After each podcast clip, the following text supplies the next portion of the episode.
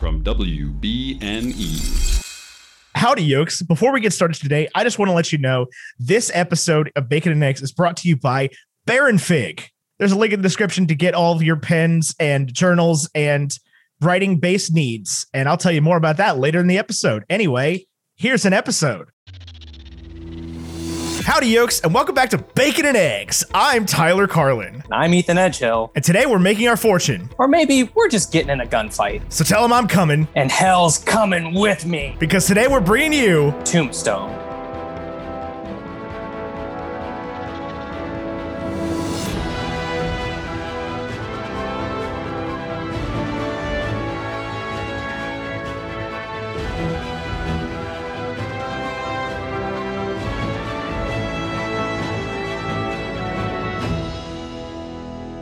And that is not Tyler Carlin today. My Tyler Carlin replacement is James Swindell of being J- one of my best friends for always. Hi, James. How are you, buddy? It's so great to have you back on the show. Thanks so much for having me. And uh, thank you for the invitation to you and to, to Tyler. I know that he's Absolutely. Uh, happily on paternity leave right now, but um, I'm happy to fill in. There's some very big shoes to fill. Yeah, it, they he does have he does have big feet and big Yeah. hands, and he's a he's a big presence for sure. We're getting by likes- without him. He always likes to tell me like how short I am. He's like, I thought you were taller. Like, no, I'm a average human being. He's known me basically my whole life and knows that I'm short and loves to keep telling me that. So Yeah, I, I think that bleeds into our friendship too. A little bit, a little bit. Anyway, uh, this movie was directed by George Cosmatos, and we'll talk more about that later on. Uh, it came out Christmas Day, December 25th, 1993, which was 9,999 days ago, which is wild. Uh, this is the second week in a row we're doing a movie that came out on Christmas, which is also wild. And uh, it had a $25 million budget, made $56 million worldwide, got a 74% critic rating on Rotten Tomatoes, and a 94% audience rating, and a 50 on Metacritic. Jesus. James, do you have a positive review of this movie for me from a professional movie critic? I do. I need to wait for my phone to unlock and get on the right screen here. Um, You're good. So this is from Time Out, but it has like it's a top critic, but no one is listed as like saying the thing. I'm guessing that means that the whoever wrote it got fired. Uh, what it's maybe well, but uh, I do agree with their positive uh, description of the film. It's a there's a misguided romantic subplot, and the ending rather sprawls. But mostly, this is rootin' tootin' entertainment. That is rootin' tootin' entertainment. That is that is wonderful. Uh, I have a negative review here from Jonathan Rosenbaum of the Chicago Reader, and Jonathan says a lot of care and attention were obviously devoted to selecting locations, designing sets, and grooming handlebar mustaches. Much less attention went to making one believe that any of the events took place circa 1879. Cool. Um, I don't think he's 100% right or wrong about that, honestly, but I don't truly think it matters. We'll, we'll get into that as we go on. Uh, I've got a, a listener review here from, from Allie from Discord who says, My mom introduced me to this movie a few years back, and I've loved it ever since. I like how the actors don't really pull me out of it, they play their characters in a really believable way. This is, in my opinion, the best Western. Like the the hotel. Like the hotel, yes, just just like the hotel chain. This is, in my opinion, Howard Johnson's. This this is the the, the best hotel and pizza combination. This is the quality inn of movies. Um, and I'm, I'm gonna give you a uh, a as well, not a listener review, but a, a personal review from from my past life. Uh, in which one time me and my family were watching this movie, and my dad looked at my mom and said, "You know, Linda, this movie doesn't suck as much as I thought it was going to." Was this his first time seeing it? No, certainly not his first time seeing it. He just he's a big fan of the older westerns. Oh yeah, like Um, I think if he was if he was gonna watch a movie about about Wyatt Earp and Doc Holliday, he'd probably watch the Henry Fonda one, uh, My Darling Clementine, from back in like forty five or whatever. Um, James, zero out of hundred. Where does this movie land for you? I mean, I I thought a lot about this. I was gonna be like, I was gonna try to give it some sort of critical, like put it under a critical lens and like think about it and dissect it. And I said, no, I don't care. This is my absolute favorite movie. It's a 100 out of 100 for me. I, I Wild. I and the only reason why I say that is because I look at it, it is imperfect, but it is beautiful, it's amazing, it's quotable. The cast is amazing. So I I will give it a 100 out of out of 100 because it has a special place in my heart and in my life, obviously. Clearly, uh, for those of you not watching the video, James is currently surrounded by uh, pops from this Funko Pops from this movie, as well as a a copy of the movie, the director's cut edition of the movie that he's missing the set, the first disc of. Yeah, I went to go watch the movie last night and I was like, wait, does my PS4 play DVDs? Which, yes, it does. Uh, but then all of a sudden, uh, I open up the sleeve, I open up the where the disc is supposed to be, and it's not there. So it's either in a DVD player somewhere or it's lost forever. It's long gone. long gone. So I am, I am, uh, on behalf of of my late mother, of whom this was one of her favorite all time movies, I am also going to give this a 100 out of 100. Yes, which Love is this. I did not I did not expect you to say 100. I uh, like I came in with this plan and I did not expect you to say 100. This movie rocks, y'all. Like I there is nothing wrong with this movie. There, there are things that I notice in the movie that I'm like, oh, that's kind of messed up, or oh, what? but it's like, so good though. Like I I can sit down and pick it up at any point of the movie, watch it.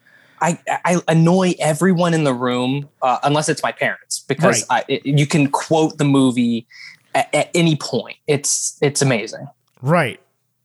Absolutely one of one of the all-time most quotable movies. I mean, just they just keep saying great things, right? Like and this movie is crazy. You were telling me before we started, so I want to come back to that conversation about George George Cosmatos, uh the the auspicious director of this movie.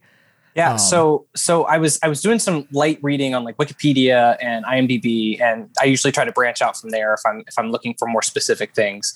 Um, but uh, according to the trivia on International Movie Database, it says that Cosmatos was brought in late because the screenwriter was also the director, uh, and that he was fired from the project. I forget the reason why, but Cosmatos was brought in on a suggestion of Sylvester Stallone of all people because he had just directed uh, Rambo: Last Blood Part Two.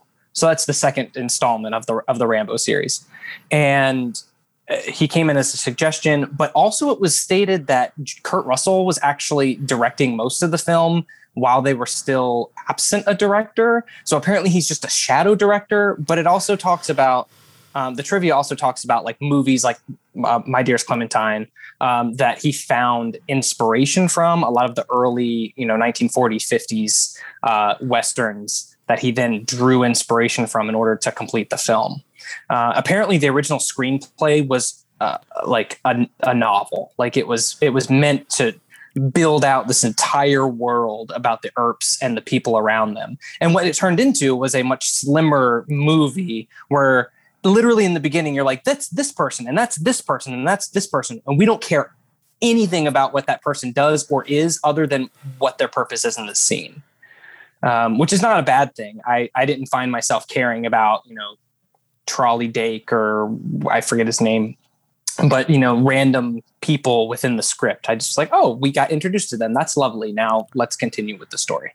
So I do want to um I do want to just actually I'm I'm just going to straight up read this off the Wikipedia page because it does kind of back up what you were saying. If you look under the the section on Wikipedia that says production, uh, it reads the film was shot primarily on location in Arizona, began shooting May 1993. The film was supposed to be screenwriter Kevin Jarre, Kevin Jarre's. First job as director, he was quickly overwhelmed by the job, failing to get needed shots, falling behind shooting schedule. A month into filming, he was fired by producer Andrew Vajna and replaced with George P. Cosmatos. Uh, Michael Biehn, a close friend of Jarre, considered quitting. Bain recalled feeling director Cosmatos had no understanding or appreciation of the screenplay. By the time of Cosmatos' arrival, though, all actors stayed on board. The new director brought in demanding, hard nosed sensibility to the set, which led to some conflicts with the crew members, most famously cinematographer William Fraker. Uh, meanwhile, Kurt Russell worked quickly with producer James Jacks to pare down Jarre's sprawling, sprawling script, deleting subplots and emphasizing the relationship between Wyatt and Doc. Russell has stated that he and not Cosmatos, who actually directed the film, as Jarre's departure led to the studio's request.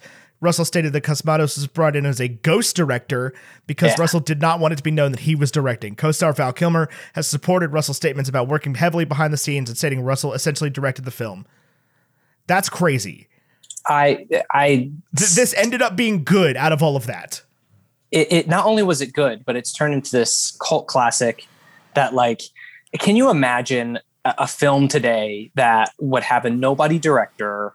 You know, nobody to us at least, Right. A nobody Amer- like uh, American film with a nobody director, an ensemble cast that like, I don't know, 30, 30 years later just completely slaps. Yeah. Like I, I, I I can't imagine in, in an environment today where that would be the case. Now, you people in the Discord may you know start throwing out examples, and that's cool. I'm happy. I'm happy to to hear about them, just to, so I can draw comparisons. Sure. But I I cannot imagine that being the case today. I really can't. no, I mean like yeah, movies Love Actually. I mean, but even then, that's not an American film. Yeah, no, for sure. Um, well, and, and like you don't get uh you don't get Kurt Russell, Val Kilmer, Sam Elliott. Well, you don't get Bill Paxton at all anymore. But you don't get the four of them in a movie together with a nobody director, right? Like even, and, it would be nobody's directing debut for sure. It wouldn't be like, oh, this is the screenwriter. We're gonna just give him the reins. Be like, Right, no, we need to bring Joss Whedon in. yeah. We need Joss Whedon to finish this film, and then we're gonna have you know 24 months of uh bad reporting and bad relationships and, reshoots and making making actors uncomfortable to the point where the original director, who's also a piece of crap, needs to be- come in and make his own version. I- yeah. Uh, Release I- the Kevin Jarre cut. release it release it now we need a campaign we're going to start it here today Uh, Kurt Kurt Russell would come kill us. That's that's just what would happen. I mean, he's hey hey we would have called down the thunder that's for sure. Um, no, the story in this movie is incredible. The acting is incredible. The cinematography is incredible. Like this is just this is I think probably probably the last like great western that will maybe ever be made in the traditional sense. i don't know i mean like true grit um the 2010 remake of the original john wayne film uh, on min- a couple lists I, I was looking up best westerns of It's all ve- time it's very good, but it is And a it- a remake and b very Hollywood. Like but it was also very good i mean sure. I mean that, and and it was filled with people that I mean, Matt was very- Damon, Josh yeah. Brolin, uh, uh, who played who played Scooter? What was his name? Uh, oh, Oh, Jeff um, Bridges, Yeah. Hailee Steinfeld, maybe, Rooster, not know. Scooter. Yeah, there we go. Sorry, I knew it was something random. Yeah. Rooster Cogburn. Yes, True Grit. Um, and I and I truly think that that is the last great western that'll ever be made, for, at least for a long time. Um, Sure. I mean, I saw on one list I saw Deadwood the movie. So the the movie that was later uh, based Ah. off the series uh, I saw was was um, on a top a list of top westerns somewhere. And I guess that's sort of that that's an original one too. And Yeah. I mean, I would even I would even I would even bring Westworld in that conversation only because it elicits so much of Sure. like the of the genre of the western Sure. of western films but uh, I, I think you're right like i think um, and especially something like this that's so sort of entertaining and, and not and it's not campy like this movie isn't entertaining and But campy. it's campy enough, though. It's not like it's not. It never feels polished, right? It No. never feels. It never feels like it's a game. It never feels like there. It's a, it's a play, right? Like having Matt Damon in True Grit is a money sell, right? It never. Yes. This movie never feels that way. Right. No, I, I agree. It's it's not polished in the sense that it's like uh, overly um, polished for Hollywood and to be able to sell it. I mean, this movie was released at Christmas, and many people believe, or at least I read people believe that it was lost in the Hollywood Hollywood shuffle of like Christmas time. So like the Christmas time, you know, release sort of gave it a bad start, but it did it did make more money the next week. Um, Yeah. So we know that it was something, and, and I think Siskel and Ebert, I think one of them didn't like it and the other did. I read that on the the uh, Ebert website, and they said, I think it was Ebert that said, you know, when you hear it once or twice from someone, it's like okay, uh, it's like a sort of, and by the time you start hearing it a week and two weeks afterwards, you know, it's a trend, and like, oh, now I actually have to see this. They were never going to review the film Right. and then because it got this word of mouth um uh you know marketing, you know, the marketing of word of mouth is so powerful because it got that, you know, powerful play from people. Um, mainly because of the the performances of Val Kilmer and Yeah. and Kurt Russell. That was what sold it to people. Absolutely. I mean, Val Kilmer as Doc Holliday, as the tuberculosis victim, as the gunfighter, as the Southern gentleman, is like one of the all-time great performances. Absolutely, but not the dentist. He was a dentist in real life. Oh yeah, yeah, that's true. He was a he was a dentist in his early life before tuberculosis forced him to move out west. So I thought that was I thought I and what's funny is that I didn't know that there was this old um version of Who Wants to Be a Millionaire for like the computer back in the like Compaq days where your Yeah. computer was as big as your Yeah. your table, and it was like one of the like one hundred dollar questions was like you know what was Doc Holliday's profession or whatever, right. and I- had no idea it was he was a dentist, and I came to learn that he was a dentist. So that's kind of fascinating. Being a dentist back then had to have been wild. and he went to school in Pennsylvania, even though he was from Georgia. So this Something thing got like that. around. Yeah, yeah, and then he ended up out west. Yeah. th- Well, I mean, obviously he ended up out west because of the tuberculosis, but But what's funny about this is that westerns are often are often based on characters that are are real, real Yeah. people, uh, and the folklore that's created around their sort of their persona, right. Right. And so a lot of the details in this movie, and I'm sure in other westerns as well, are sort of dramatized or changed to fit the Oh, absolutely, narrative. yeah. Like for example, in this film, um, are we allowed to talk about spoilers right now? yes, yes, go for it. Okay. Um, so, uh, for instance, in the movie, uh, Virgil is shot in the arm, and then Morgan is then shot later that night. When in real life, those events happen months late, like apart. Right. So, uh, or for instance, uh, it's not believed that Doc Holliday was the one that killed Johnny Ringo. Um, they're not entirely sure who killed Johnny Ringo. In fact, he, he was shot in the temple, like he was portrayed in the film, and the exit wound was the back of his head. Sure. But um, he was found dead. No one saw it happen Right. so it can't you we can't confirm who actually did it but what i do also love about this film is that they try to make the historical accuracies um, uh, make some details historically accurate excuse me so for example um, the fight at the ok corral the gunfight at the ok corral there was a gunfight there, but it was near the OK Corral. It wasn't at the OK Corral, which Right. was several, you know, several you know, clicks down the lane, so to speak. Um, uh, or at the end of that gunfight, where um, I forget the character who who's going up against Doc Holliday. He says, "I've got you now, you son of a bitch," and Doc Holliday says, "You're a daisy if you do." That was actually reported as Yeah, to be a something real that thing that- actually yeah. was said at that gunfight. Um, so it, it was really interesting to sort of read up on this before, which I hadn't done. I just watched this ad nauseum, um, but to sort of see, you know, where um, where those things were reflected, you know, in in fact, and in what happened, and then the things that didn't. Right. And and that's what's so fascinating about um about this story, especially about the the Wyatt Earp, the Doc Holliday, the whole thing, is that it's it's a lot more recent than some of these other Western stories, and like it takes place in a much later version of the Wild West than we know, right? Like they're in fully out in Arizona and California and like Los Angeles, San Francisco are places. And, you know, they're not fighting in Dodge City, Kansas. You know, it, it moved further west It had moved into different problems and different uh, booms, and different boom towns and different gold rushes and railroads and all this other stuff. Like, it's a much more recent thing and a lot more is like known about them. And there's like photographs of them and stuff because Yeah, they lived during the, the, the Mathew Brady era and all that. and it wasn't like on the heels of the Civil War. Like I Right. think that's when we think about that westward expansion, we're also thinking about conflicts that are still unresolved or new conflicts that arose from Right. the Civil War.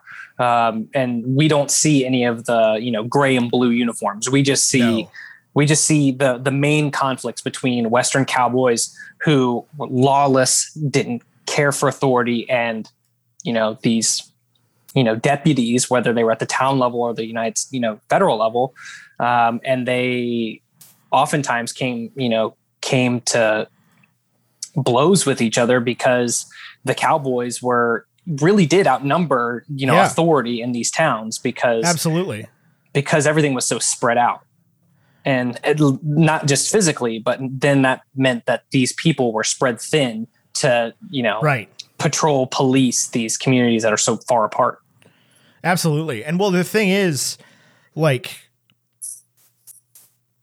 I have no idea where I was going with that, man. That that train of thought like jumped in the station and then dipped completely. That was so weird. Hang on, let me see if I can bring that one back. that's okay but you talked about trains and in fact every everything that has a train in it has to be your favorite That's true. Yeah, it does. So- uh, this movie does have a train in it, so it two definitely gets points for that one. It does. It does have points for a, a train, and apparently, I read this in the in the the IMDb uh, trivia too. It's that they left on the same train that they came in on. Really? So uh, yeah, it has the same number, and apparently the number is like uh, uh, like a clinical code for someone who's going crazy. So like they attribute that to Wyatt going crazy on uh, on Ike Clanton. Yeah, you know, in the scene where he says that he's calling down the thunder. Well, you got it. Um, I I think that's kind of a stretch. I think that's sort of editorialized, but um, but nonetheless, like I think that is probably one of the more iconic scenes of this movie um, because you know, it, and it's connected from the beginning. That's the entire, you know, the entire premise is that there's a, a, a horse and on him rode death. And that would be Wyatt, Wyatt Earp and, you know, the reckoning with the Cowboys, which was a real vendetta. Like he Yeah. got his, his, his brother was killed and a, a real person went out and, uh, and, and killed Cowboys to, to get back for his brother being, Yeah. being killed. It's, it's wild. It's actually wild. I, right. And and this these people were just here to like mine their silver and you know mind their business, and they got caught up in all this, which is garbage. I mean, the Wild West seems like it sucked, man. I love westerns. I love westerns so much. I never get tired of them. Like every time, everybody's like, you know, I'd love to go to Hogwarts and like live in the Harry Potter universe. I would never want to go to the Wild West, man. Like, unless it was like Westworld and I could just not die. But I've seen Westworld and it doesn't go well. Right. Well, I mean, that's just like the the one instance, right? Well, I guess the two instances if you want to talk about the Man in Black and then ultimately the end of season 1. But um no, I mean like I think that's one thing that was really clever about Westworld was that they were able to capture the chaos and able to market that to people in a way Yeah. um, that was um, like that really real from what you see in these movies, right? And, Yeah. and we see that we, we're supposed to see that in this film when uh, Virgil, Morgan, and Wyatt are having that conversation about you know how much you know maybe they can go into uh, business for their own. They can do this. They can do that. Uh, and the town, I think the mayor of the town comes in and uh, says, you know, you're a lawman. Why don't you help? And he's like, I'm busy. Right. You know, they don't want to get involved. And the scene directly after that, where uh, the cowboys run through with guns ablazing and almost run this kid over, and they could see the terror on people's faces. That's exactly the thing that they were trying to, yeah. excuse me, set up and show was that these, you know, these towns, while they were uh, filled with opportunity, while they were, you know, expansion and you know, there's limitless possibilities, uh, also came with its risks, and its risks were, you know, lawless vigilantes, so to speak, who didn't care for, you know, the rules of Sure. a society that was trying to, you know, build out west. Well, and you know, Westworld's a uh, was originally a, a Michael Crichton vehicle, right? Like the Jurassic Park guy. Yeah, yeah, Yeah, Which he wrote and funny, directed the first movie, the original movie, which like funny way enough, before Jurassic Park. funny enough yeah actually so um, I, i've looked into him a lot because i recently um, watched a lot of er um, Yeah. which is also which is also hit one of his creations Yep. um, and so to see sort of where his fingerprints are are such such an amazing timeline of like of cinematic and like television like impacts like on our lives. So jurassic park westworld which has sort of been revived and now living a, a new life on hbo um, but speaking of, of michael crichton like uh, jurassic park was actually the top film of 1993 top highest grossing film in 1993 Made a lot of money. right. And i to me I, what I love about this film is that like it's it's modern enough to where you have to think, okay, what what was what can we compare it to? Like what are we comparing it to, or what what did it come out along with? You know, Mrs. Doubtfire, uh, The Sandlot. Like these are Hocus Pocus even came out that year. Um, these are all movies that are like The fact that the Still- Sandlot was not made in the '80s is shocking to me, honestly.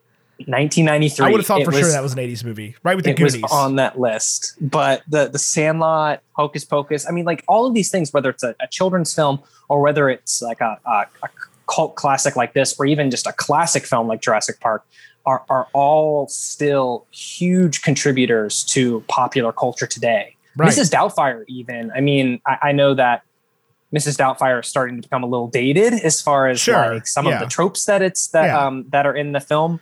But like to see a lot of these films still sort of hold up today. It's what two, it's 1993, so it's 2021. I mean, that's it was a long time ago. yeah, it was 28 um, years almost. This movie came out 27 and a half years. I'm glad you did math because I was having a hard time doing it I was born this. I was born in 1993, James. I don't have to do math. I just know how old I am. that that's good. That's good. I can never keep up with ha- people's individual ages. I can always keep up with their uh, with their birth dates. I just have to write it down. Like even today, Yeah. my sisters, both of my sisters, I have their their the date, not the date that they were born, but the month and the the year that they were born. Because everyone asks, "How old are your sisters?" Well, they're old enough to where they're not close to me. They're at least 15, Right. 20 years older than I am. So I have to always refer back to uh, to a number. But Sure. uh, but yeah, you were just saying that before this, that before we started recording, that 93 was was Yes, the year that I you was. were born. I was like three months old when Jurassic Park came out. That's crazy. I mean, I was three. By, by the time this movie came out, I was three. I was born in September, so of, of 90. So I was three years old. I, there's no way I remember this film. I think the first film that I have uh, an early remembrance of was Toy Story um, and the Goofy Right. movie. Those were two movies I, re- I explicitly remember. But also, like Bill Paxton was in was in uh, Twister, which I remember. Um, I remember seeing a lot of like commercials for when I was a kid. So it's not like I don't remember these actors, but I do remember. I, I never remember watching this film until much later, probably when I was in college. With you know when when we were you know f- you know first introduced. Right. Um, and it's funny too because like everyone that you talk to, if it's not your parents, so you, me, and I believe Allie, the the listener that uh, you Yeah. read her review, everyone was introduced to this film by their parents. Yeah. So I can't think of many other people unless your parents. Well, J- James, it's it's it's an introduced you to this R-rated gunfight like- movie. It wasn't like- like Toy Story where people were watching it in the theaters when they were kids, right? Like That- they're introduced to it by their parents guess that's a fair because point. like that's when it came out, right? Like now there are there are people that are old enough at this it's old enough at this point that there are people that could be like, I just want to watch a western and they'll put on Tombstone, right? Like and that's the first time they've seen it. Although I love um, when I, I rented the film last night on on Amazon because my disc was missing. Um, it said that it was uh, a number a number one bestseller in romance, Really? uh, which I find to be really now? fantastic because like the romantic subplot is like the like jankiest part of this whole movie. Um, it, it- like it's it has like no sort of seriousness to it. No, not at all. other other than like the like uh it's like the high schooler who comes into the room and gets nervous around the girl that he likes and then runs away uh up until the, the moment he finally asks the girl out to prom or whatever sure. but but like that's i i cannot believe that a, a movie like this would be listed number one in romance Yeah, I mean that's that's crazy. But I mean, I guess those things. It's not like they're surveying people and being like, "Why did you watch Tombstone?" Right? It's just like it's a successful movie that has the romance tag attached to it somehow.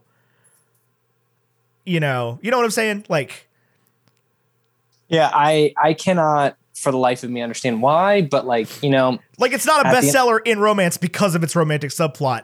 It has a romantic subplot and happens to spell, sell well. Is what I'm saying. Yes. Like, therefore, it you know th- those th- it's causation, not or, uh, I mean correlation, not causation, right? Like right and it has that tag and it sells well right therefore right it's because like okay they'll tag anything they can romance. Basically, it's like if people. you know, fall in love in it or whatever, then it's romance. Right. Yeah.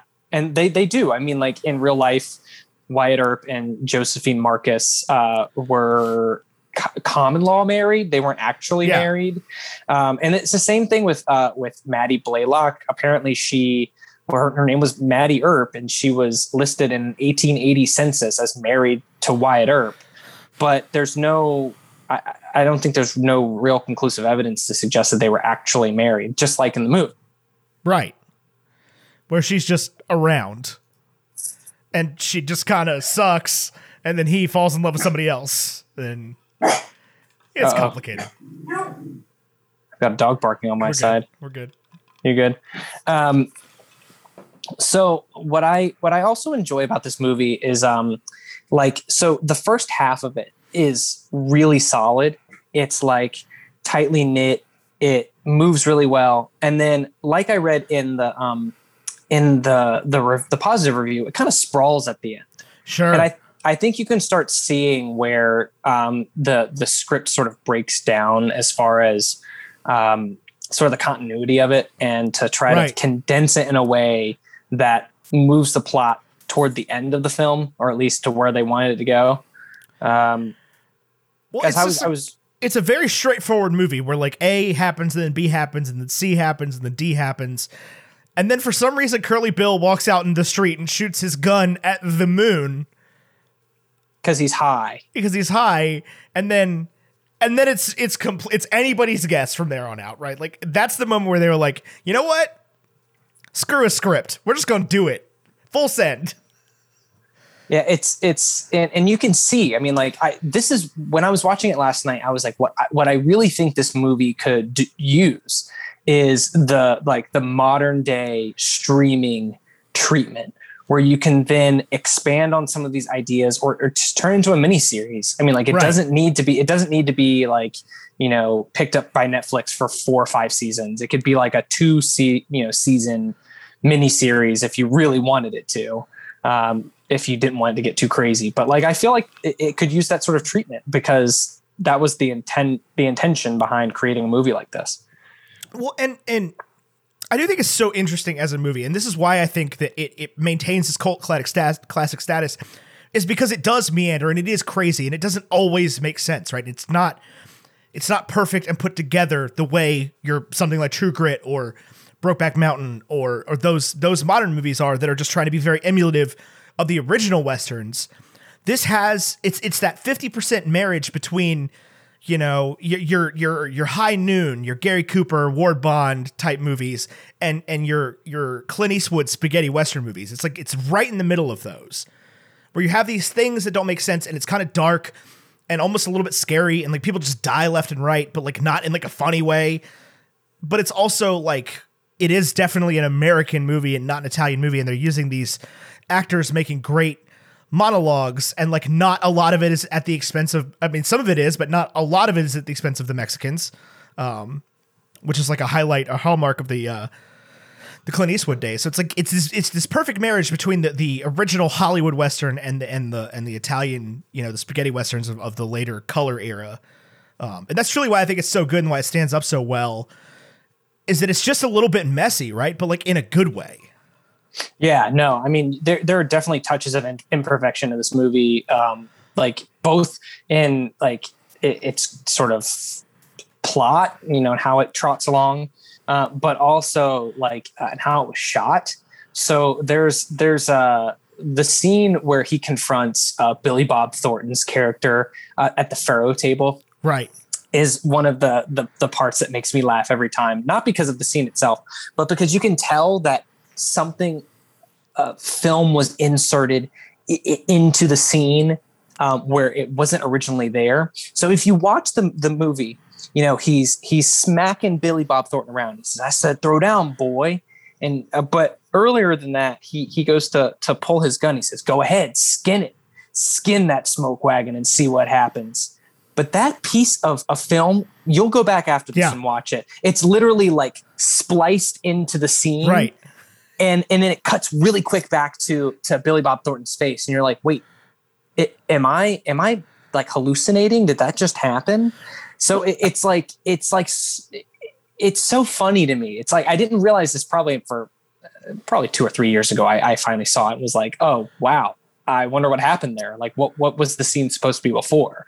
Um, but it was just, I, think, a, a sound bite that they had, and they were just like, oh, it, go, it goes well right here in this part of the scene. Right. Well, and it's like it's wild because that scene. Wyatt Earp comes up to him and just says some absolute nonsense, right? Like it's very jargon. Like he says this, you know, skin that smoke wagon. It's like you're Yeah. ta- you're saying nonsense, like like absolute garbage words right here.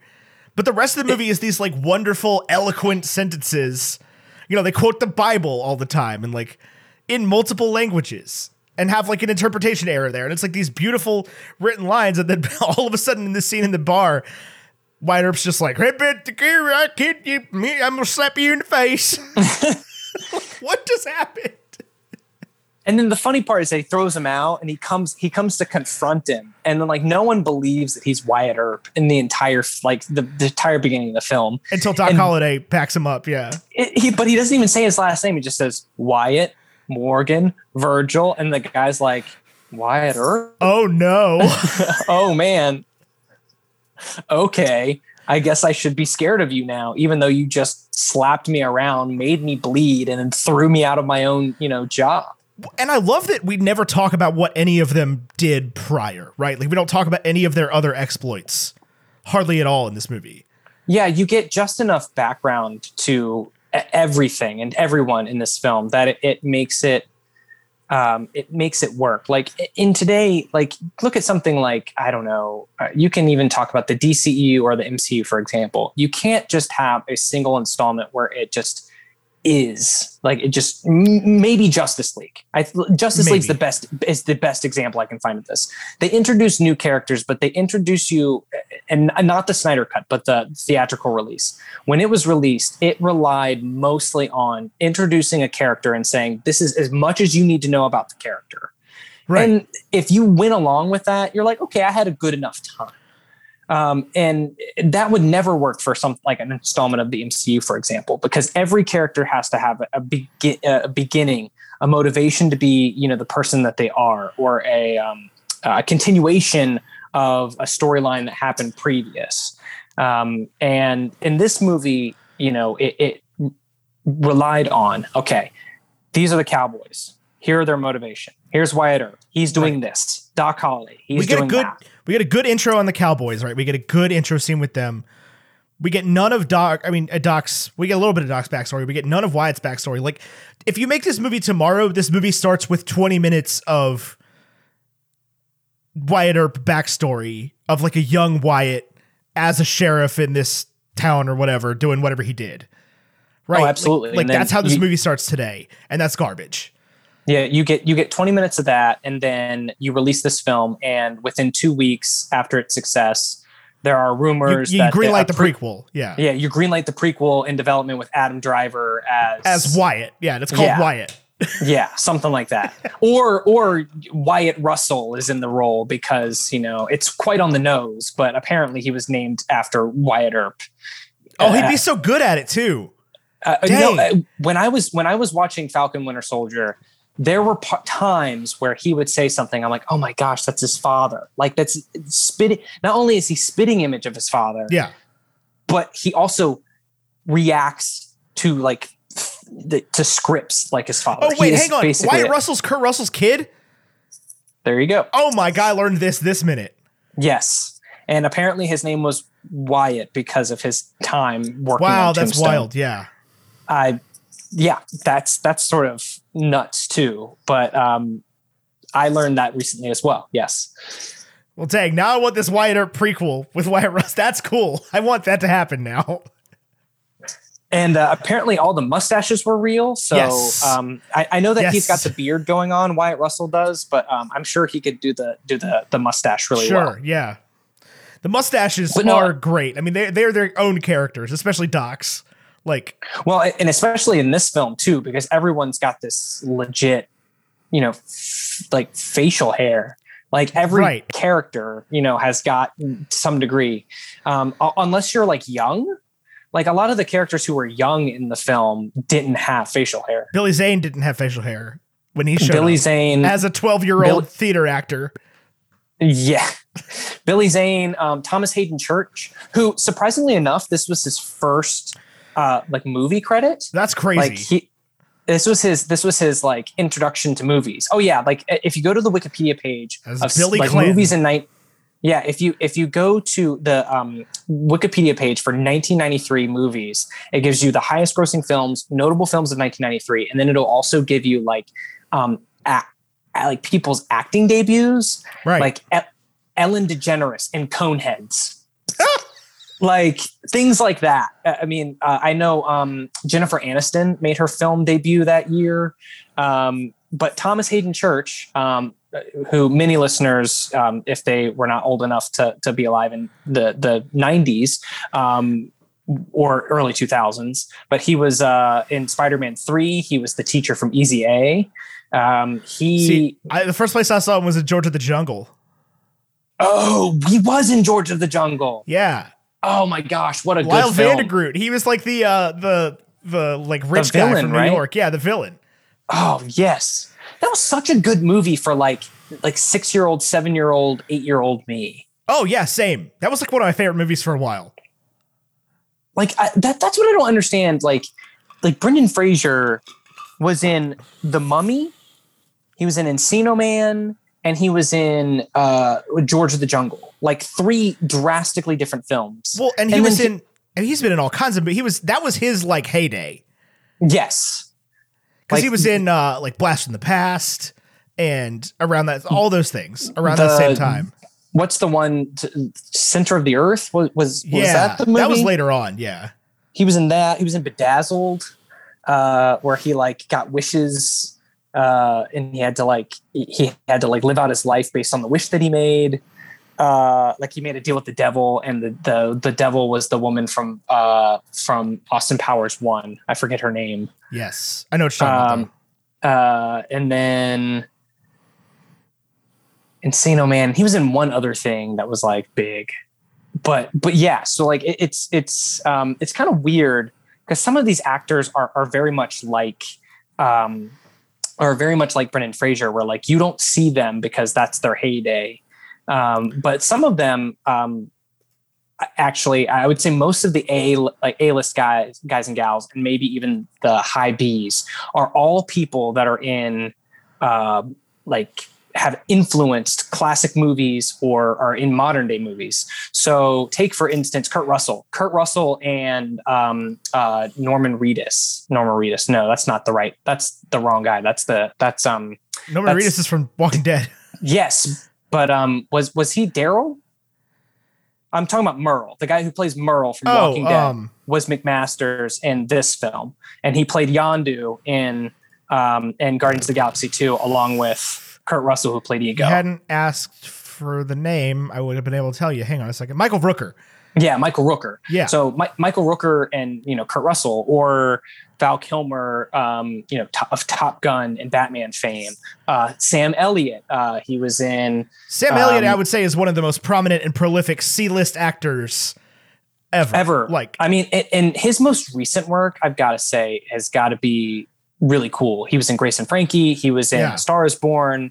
Oh, he was in um oh oh the Netflix one with Ashton Kutcher, um The Ranch, yes.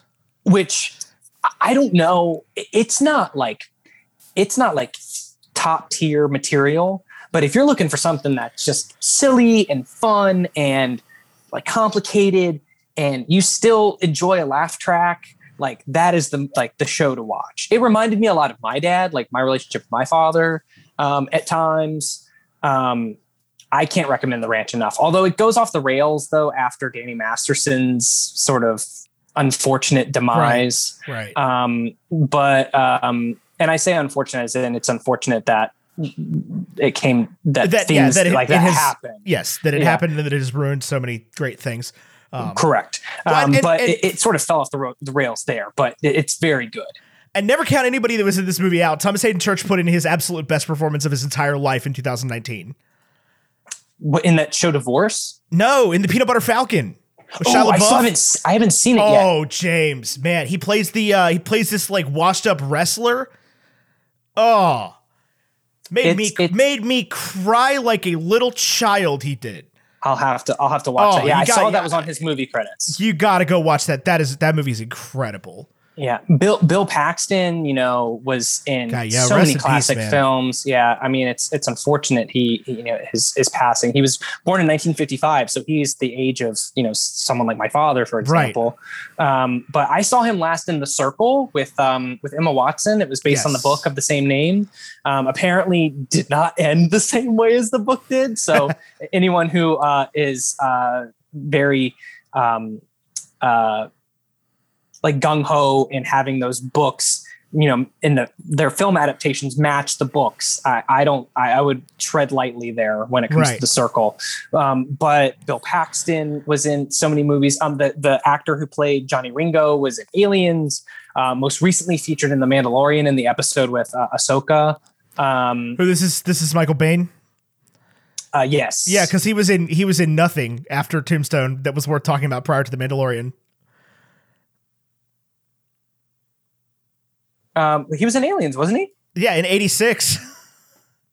Oh well, yes. Okay, so eighty six is okay. Yeah. you have made your point there, sir. yeah, Michael like- Rooker. um, oh, and then even even Yeah, like lot- Charlton Heston, um, who was of Planet of the Apes fame. Also, yes, the Ten uh, Commandments, one of the biggest movie stars to ever live. Yes, James. Yeah, Ten, Ten Commandments. Uh, a real nobody The, prior to this movie. formerly the head of the NRA. You know, Charlton Heston. Yes. Um, um, so it's got quite the cast for sure. I- th- and I think that's one of those things too. Like it, having an ensemble cast like that, where yes, Val Kilmer and and uh, Kurt Russell both sort of stole the show, but I, I can't think of like a single person I would look at and be like, oh man, if it wasn't for if it wasn't for them, you know, maybe this would have fallen apart. Like this was truly like a team effort that like made this entire film work. Right. Well, I think this is the last thing Robert Mitchum ever did as well was to be the narrator in this movie. apparently he was supposed to be in the movie and he fell off a horse and injured himself and so they recast him as a narrator Yeah. that's what i read Well, he was Which- only in hundreds of movies. yeah but i mean like what that's it's just crazy to me that uh, this movie this movie shouldn't have been made like after I, what i've read It- Oh yeah, no, the fact that the fact that it came out at all is a miracle. But to be so good, to be so pervasive in in the in the canon of westerns as well, like it's it's just insane.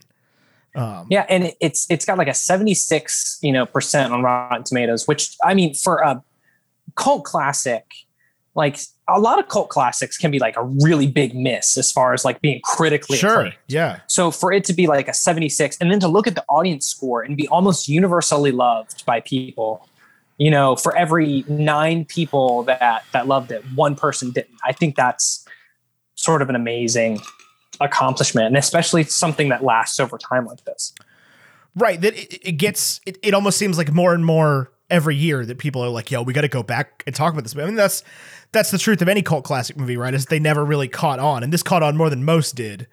you it know, actually caught day. on way better than Wyatt Earp, the Kevin Costner film uh, that came out within six months. Right. And it did not receive the same critical acclaim, right. Well, even at the time. So know. it's like, they made that Steve Jobs movie with Ashton Kutcher, and then like, and then turned around Michael and Michael Fassbender Fassbender? was like, "Hang on." I'm going to do this. Let's let me do this Jobs thing. And I maintain that the the main thing wrong with that that Jobs movie that Ashton Kutcher was in is that nobody realizes, nobody looks up what young Steve Jobs looks like, right? And that's the problem is that he looks exactly like or looked exactly like Ashton Kutcher. So like Ashton Kutcher in that movie just looked like Ashton Kutcher being the founder of Apple. Normally. Right. There was no there was no sell to that, right? Like cuz he wasn't he didn't wear the turtlenecks and have the beard and the baldness or anything. But then you go and look at like Steve Jobs in the 80s or whatever, in the 90s, and he looks exactly like Ashton Kutcher with the beard. That's funny. That's so funny. and so funny. that just it ruins the movie without even meaning to, right? Because they did exactly what they had to do, which was get the guy that looks like Sell me this pen. Oh, you want pens? I got pens. Uh, this is my favorite pen in the whole world.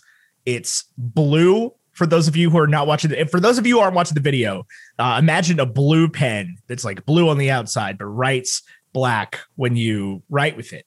This is the Baron Fig Squire pen that I bought a few months ago, and this is my favorite pen I've ever owned in my life.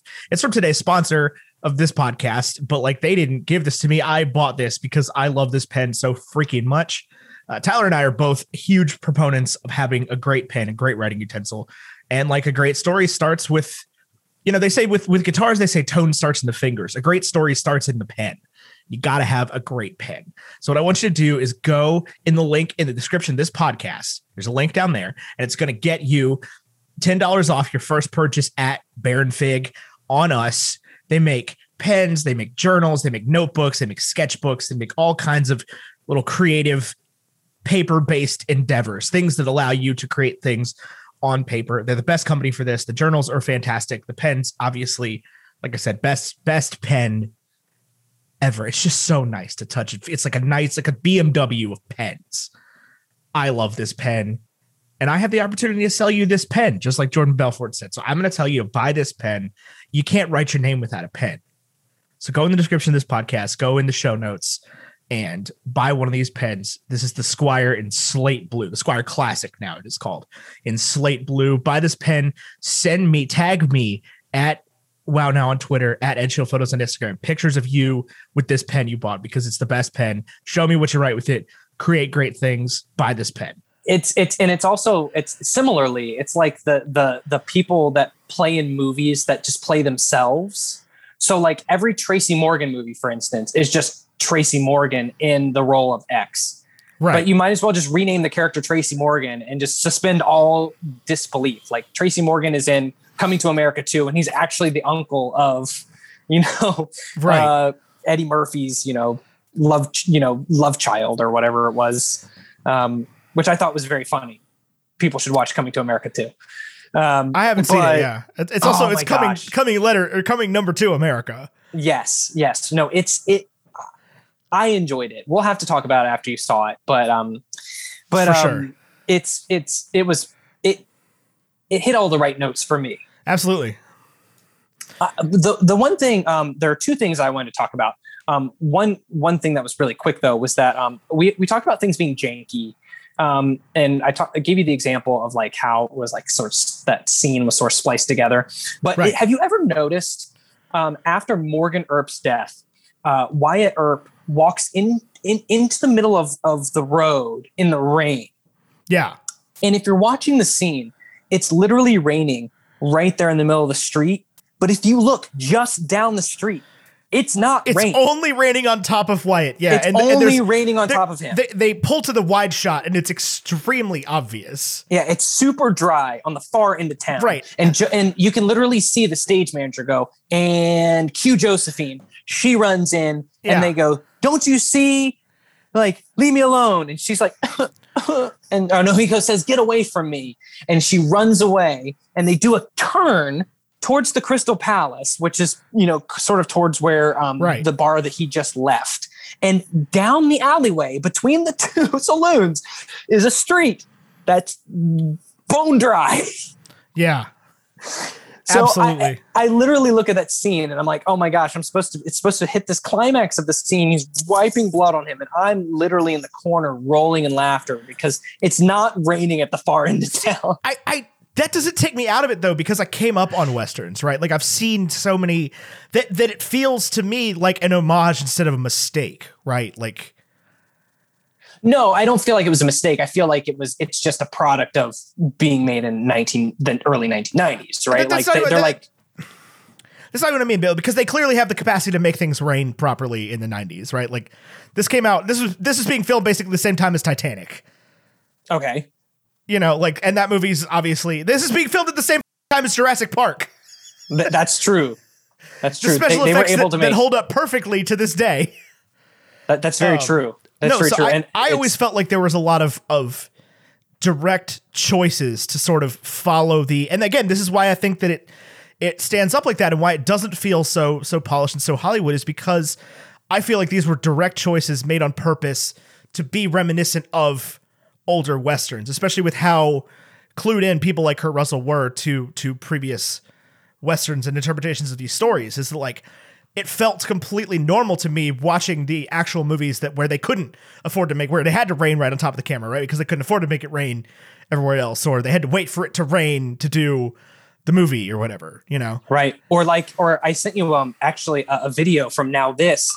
Um, I believe it was Now This. It could have been something different, but it was about 1917 because uh, I know that you guys covered it last week. Yes. And they were talking about in, in this snippet uh, about talking about how it was a continuous take. How if the clouds were out, they couldn't shoot, or vice versa. So they had to literally wait during the day for part like the sun to come out in order to continue the shot Right. um so it's uh, it's it's funny how sort of these things happen like at one scene it's like thundering and lightning and like um they, they said part of part of it like when you're inside i think they said that that was all manufactured by machines by like by a, a lightning machine Right. but when they're shooting the stuff outside that's all real Yeah. so eh, it's it's funny that the like you said the choices that they had to make in order to you know sort of either simulate or to gain the effect of what it was like to be living in this hot western Right. town. Yeah, And that's the thing is it But- always it always felt like gaining the effect to me. Like even in the scene where Morgan dies, when he like is he gets shot in the back while he's playing pool and just like falls over in real time. Like it felt so much like old gunfighter movies to me. yeah. they were a very, much just had- like going for a thing instead of just trying to be like, okay, let's let's make the best movie we can. It's like, no, let's make the right movie kind of thing, you know? definitely had some Zack Snyder slow mo action going on. Yeah. um, in in those scenes. Um, although I would say it's vice versa. He got you know inspiration from the slow mo, but uh, no, I, I, I slow mo pre-2000 pre digital cameras was so bad, man. Like old slow mo When they're just But like, I yeah, get- let's let's run it at sixty frames per second, but we you know shot it whatever. Like, you know, we don't have the film for this, right? Like it doesn't work like that. But I, I- like I agree. Like it, they made they made choices based on what they wanted to to get across, and sort of how these movies were, you know, influenced their the style that they were Right. sort of going for.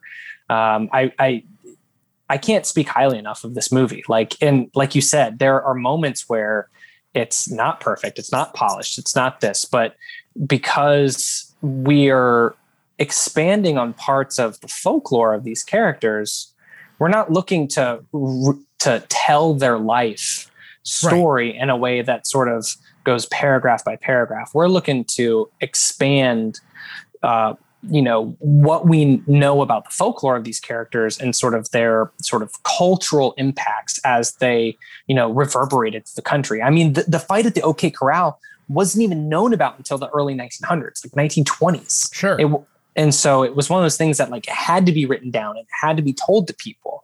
So the fact that we are sort of interpreting these characters based on what we know about them personally but also what we know about their reputations um, it's really sort of fantastic. And it, it plays into the im- imagination of uh, of the genre you know like or they're sort of it plays the genre plays into our imagination excuse me where you know the the wild west was a, a land of possibilities and it's all based on this word of mouth telling and retelling of stories and about how big these characters were not just in real life but it's sort of popular culture Sure. Yeah.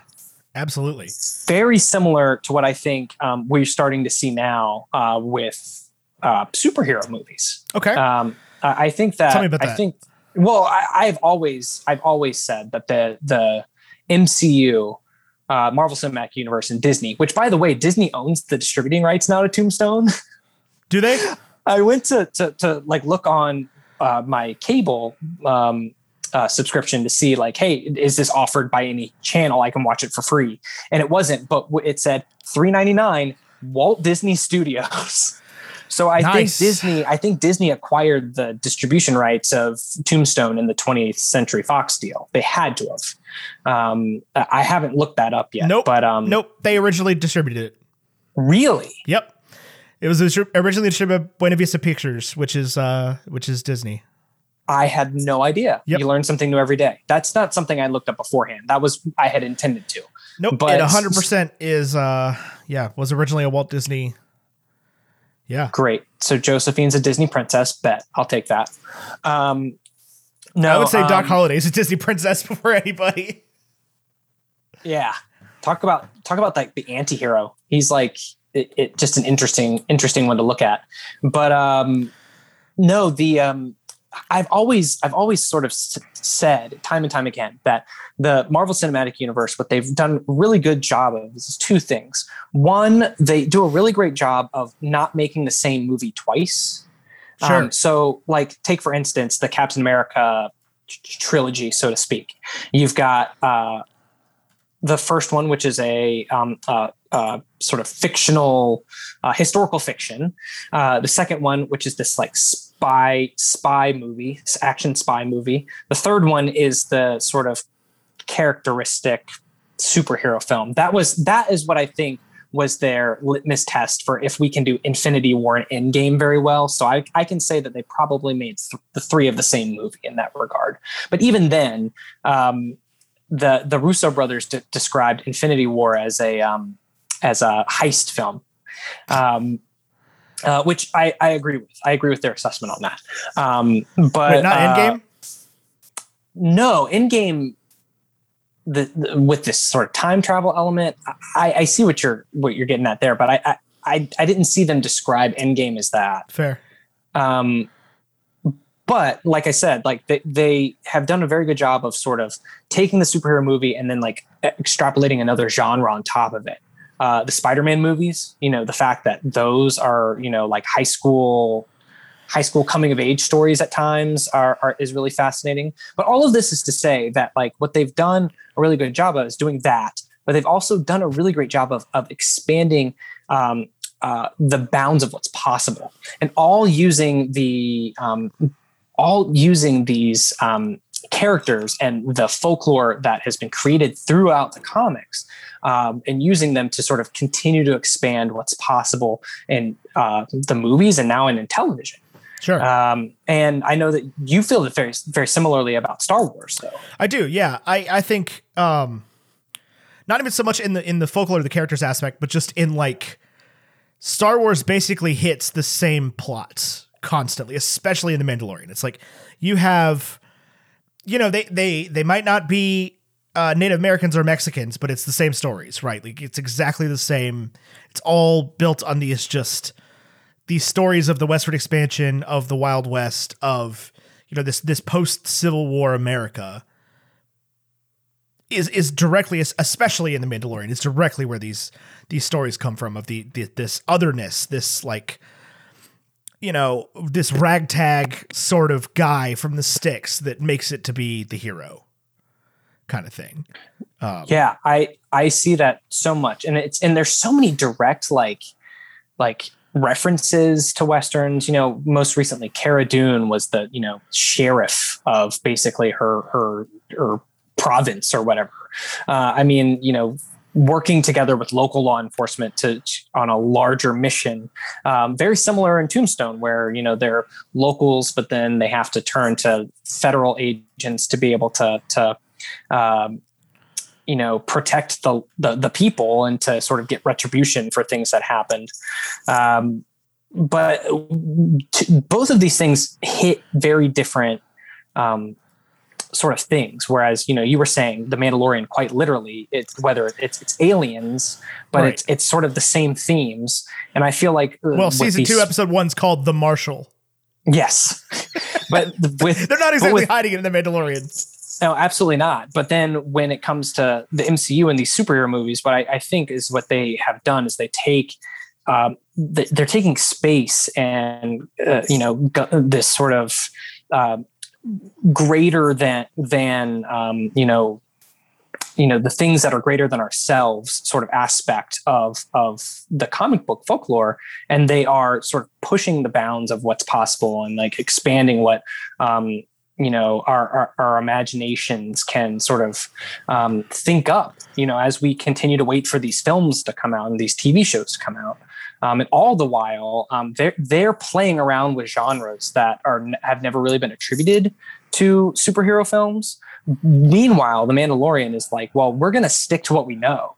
We have a universe that we've actually been very successful in sort of taking the western themes uh, and sort of taking Colt 45s and turning them into lasers.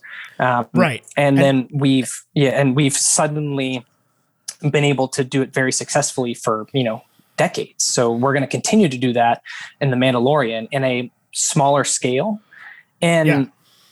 it's very successful. Well, yeah, there there's the only difference between between the Mandalorian and every John Wayne movie is space, basically. And John Wayne. And John Wayne, yeah. Yeah, you need you need an actor who literally seriously it's it we're going back to the Tracy Morgan comparison. John Wayne was literally John Wayne in every film. He just had a different name based on what the film was and he just played the same character. Sure. Yeah, absolutely. But I mean, th- he's one of the guys that the the sense the the western was based around, sort of. You know. And I think I read somewhere that John Wayne briefly met Wyatt Earp. I may be making that Probably up. Wyatt Earp was died in like 1931, so like it's Yeah. not at all impossible. but it's it's just I, Like the gap what I- between between Wyatt Earp and Captain America was like five years or whatever. yeah yeah Steve Rogers would have met Wyatt Earp. That would have been a really cool sort of thing that they could have done. No, I mean in, in real life, like between the existence of Wyatt Earp and the existence of Captain America, oh, like the com- like the like comic the comic being written. Yeah, Yeah, yeah. No, I I- that's that's what I that's what I really love about like making these comparisons is that like, you know, so much of of the the folklore of these people were word of mouth and they're um so we're we're sort of relying on their reputations to sort of interpret these characters. Meanwhile, in modern day, everything's written down that we're you know sort of referencing. So whether you're talking about the DCEU or the MCU, um, or even Star Wars. I mean, if you look at the the the new trilogy, um, we're we're sort of interpreting and reinterpreting characters based on what's been written down. That's a huge difference, I think, because you can you know you can play um, Wyatt Earp so many different ways, but Right. so many the, so many people get stuck um, in the characters that have been written down, um, and you know feel that they are less successful because they don't stick to the script, so to speak, which is the original material. and I think that's a hallmark of this whole la- like last 15 years of movies is that like it's all the same stories to some extent. Like I mean the entire MCU's existed between now and then, but it's like you know people complain about oh there's so many remakes, there's so many sequels and like even the air quote original movies that came out Uh, that come out just a lot of them feel like they're part of some sort of not cinematic universe, but like like they're just trying to tell the same stories over and over again. Like nothing original feels like it sells right now. To the point where even where, where Disney will do something like The Mandalorian or like WandaVision and be like, oh my god, this is so original. And it's like it's it it is the way they're doing it is, I guess, but the it's still characters that you care about. Right? Like there's Right. there's no risk here. Yeah, you you already you have already bought into you've already bought into the series before it was even made. I mean, we have been going on an adventure with Wanda Maximoff for several movies now. We know her just because she's now being um, featured in a television series that you know is sort of derivative of the sitcoms of the 1950s, 60s, 70s. Um, doesn't change the fact that we care about Wanda Maximoff and that we're still telling her story, right? Or that we care about sitcoms. well, but sitcoms have changed so much too. Like I thought that was a really cool, a really cool thing that they um, were able to do um, and sort of play up in this No, I- series. I 100% agree, but it's not exactly like people are being like, "Oh man, like like Modern Family, that show sucked. I hate that. I'm so mad they made an episode that was reminiscent of Modern Family in The Office." Right? It's like that's still a sell. There's no, there's nothing there's nothing risky about that show. I'm not saying everything that you need to take a risk, but it's like it's still it's not it's all derivative. Right. You know, and but even Tombstone. I mean, if you look at Tombstone, how many stories have been told about Wyatt Earp in the past? Oh, and in fact, it, within six months, they had another story about Wyatt Earp that came out Well, shortly afterwards yeah, with and a A-list celebrity. They're borrowing from 70 years of Hollywood westerns, right? Like it's it's not any different. Um Yeah, I feel like we're just recycling the prop. Like the problem has just been recycled over and over again. And sure. when when you find something that you know may have been influenced you know um, or something that is you know i don't know I'm, I'm trying to think of a uh, i'm trying not to be so on the nose but i feel like that's why diversity in film has become not not just a hot button issue because it's sorely needed, but also you're getting some quality material out of this in ways that like hasn't been featured before. I mean, like the fact Yeah. that like Parasite, like I, I can't imagine that being made any other way in the United States. Um, I'm looking forward to films like Minari, for instance, because it's we're able to tell stories that are Right. so unlike ourselves. I mean, that, and that's what made Black Panther so um, incredibly successful was because it took a story about you know uh, an African king, uh, you know, and elevated the story beyond just you know you know black characters being gangsters and black characters being stereotypical slaves or this or that or the other thing. Um, and I feel like you can do that in these polished Hollywood films like Black Panther, but you can also do it in a in a movie like um oh what's the one with um uh with um on Netflix with with uh Heimdall and the kid from Stranger Things. It's not Urban Cowboy. It's about the the horses in Philadelphia. But I mean, you get what I'm saying. Like, have you not seen it? No, what is this? Yo, okay, so I'm gonna pause here for a second. All right, we're gonna talk about. Oh, what was it on? Where's my Netflix app on this phone? With Idris Elba? Yes, Idris Elba. Found Netflix. It's called. Hold on, Netflix. Doo doo. There's my profile. Continue to home. Idris. It's called Concrete Cowboy. It was made. in- Uh, it's with him and Caleb McLaughlin, the kid from Stranger Things.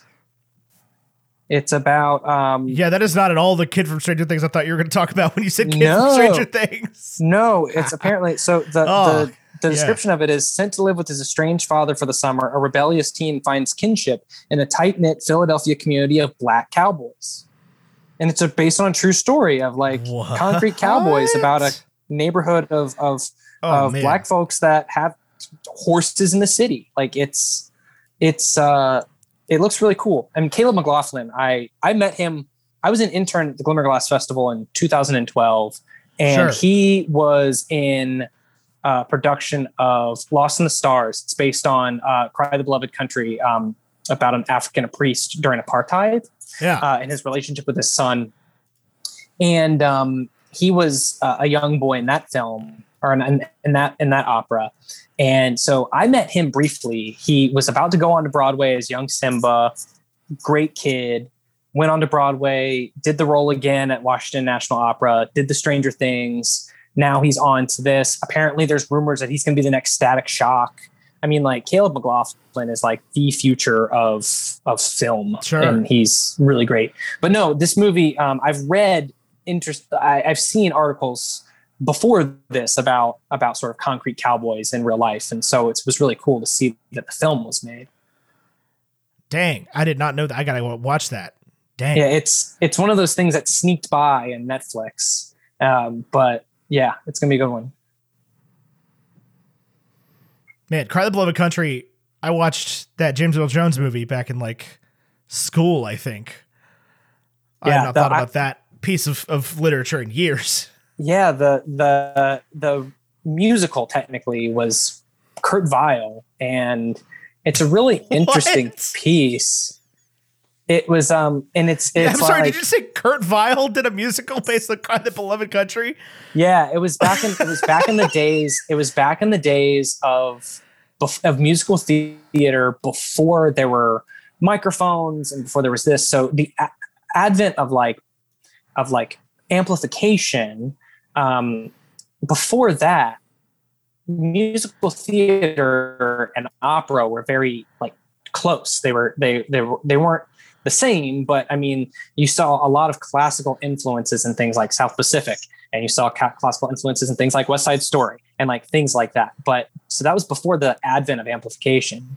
So something like kurt Weill, where um, you know uh, a black chorus and black members of your principal cast weren't allowed on stages of the Met So they found homes in places like Broadway. Um, and so, or theaters similar to that. At least that's how I remember it. If someone reads it differently and would like to give me an updated, you know, version of history that is more accurate than what I'm describing, again, I'd be happy to hear it. Um, but my understanding of it was that um, that's where pieces like Lost in the Stars found homes was in theaters that weren't like the Met, where they hadn't been integrated yet. Um, so it's fascinating sort of thing to see, you know, whenever sure. it comes to an opera company near you. Um, but again, those things are rare sometimes because companies can't, and especially now in coronavirus, where you know once places are opening up, they're like, okay, well, we're going to do the same old tired versions of La Boheme, or yeah. we're going to do this, or we're going to. I, I, I think you go see Virginia, a lot of white people in Hamilton. Tell you that much. Yeah, well, the, um, Virginia Opera, for instance, is doing uh, a scaled down Das Rheingold, the R- Richard Wagner opera, at Top Golf here and in Richmond. I kid you not, a socially distant experience outdoors, like at the Virginia Beach Top Golf. Virginia Beach Top Golf and the Richmond Top Golf. Oh my god, I got to go to that. I I have never been more intrigued by a concept in my entire life. I have seen. How do you think concept, old Dick Wagner would feel about that? I think he would be appalled. Um, he was an appalling human being. Maybe um, they could do the whole ring cycle next. Uh, you know, a top golf ring would be uh, would be top notch entertainment. I think. I think people would just start hitting balls at them at some point. I have no idea how they're going to tie in the golf part of it, but we'll we'll get there. Man, that's wild. Ooh, okay. So so James, bring me back to Tombstone. What is it about this movie that you love so much that has stuck with you? Tell me your history with the movie a little bit. So well. I mean, I, I spoke about this earlier about how everyone literally was introduced to this movie from their parents. Sure. Um, so my parents did. I, I can't remember distinctly which, like in the timeline where it was, um, but I I know that I was introduced to it by my my my parents. I somehow watched it over and over again. It's one of those movies that was on that's on television constantly, and so you jump into it, and then you finally oh, we have that on VHS. Well, let's get it on DVD because no one watches VHS anymore. Um, and then you watch it with the family, and then uh, suddenly it's your favorite film as a family, and it's quotable, and your mom's gifting you random I, am your Huckleberry T-shirts, and you're buying Funko Pops because they come out. Like, um, I mean, it's it's literally just one of those things where you don't know how I, I don't know when or how, but it, it suddenly came in my life and it's never left. What is that? Tell, for for all the listeners that are gonna ask, gonna watch this movie and ask, what the hell does that line mean? I'm your Huckleberry. Um, he says it what twice, three times. He says twice. Twice. Yeah. He, he says it once when um, uh, don't any of you have the guts to play for blood, and he says, "I'm your Huckleberry." Um, and then he and says, he says it to uh, Johnny Ringo. He does. Well, that, that was Johnny Ringo the first time, and then he says it again to him at the second time, and he says, "Well, I didn't think you were you were going to show, or you have the guts to show." And he says, "I'm your Huckleberry. Uh, fight's not with you, Holliday. I beg to differ. Play for blood, something like that." Yeah. Um, the fight was definitely with him that day. yes. Um, but it's and, and it's little things in the film too that just get you every time. You know, apparently, I don't know if this was stated in the film or if it was stated in real life, but Doc Holliday believed that he would die with his boots on, that he thought he would be shot yeah. or killed or something. He didn't think that tuberculosis was going to kill him. Right. So it eventually did. Um, he did his or, best to die in other ways. Yeah. And so he, so he dies. He says, you know, oh, you know, that's funny. And he passes away. Um, I, I, I think the the whole ro- romantic aspect of it is very silly, um, but it's it's sort of endearing in its own early '90s way, um, and especially the end where he says, "You know, I have nothing left, no money, nothing to offer you, but I promise you, um, I- will love you till I forget the the exact words, but I, I- I'll love you till the end of time, essentially. And she's like, "That's okay, Wyatt. My my parents are rich. Like, okay, if we could all be so lucky." Right.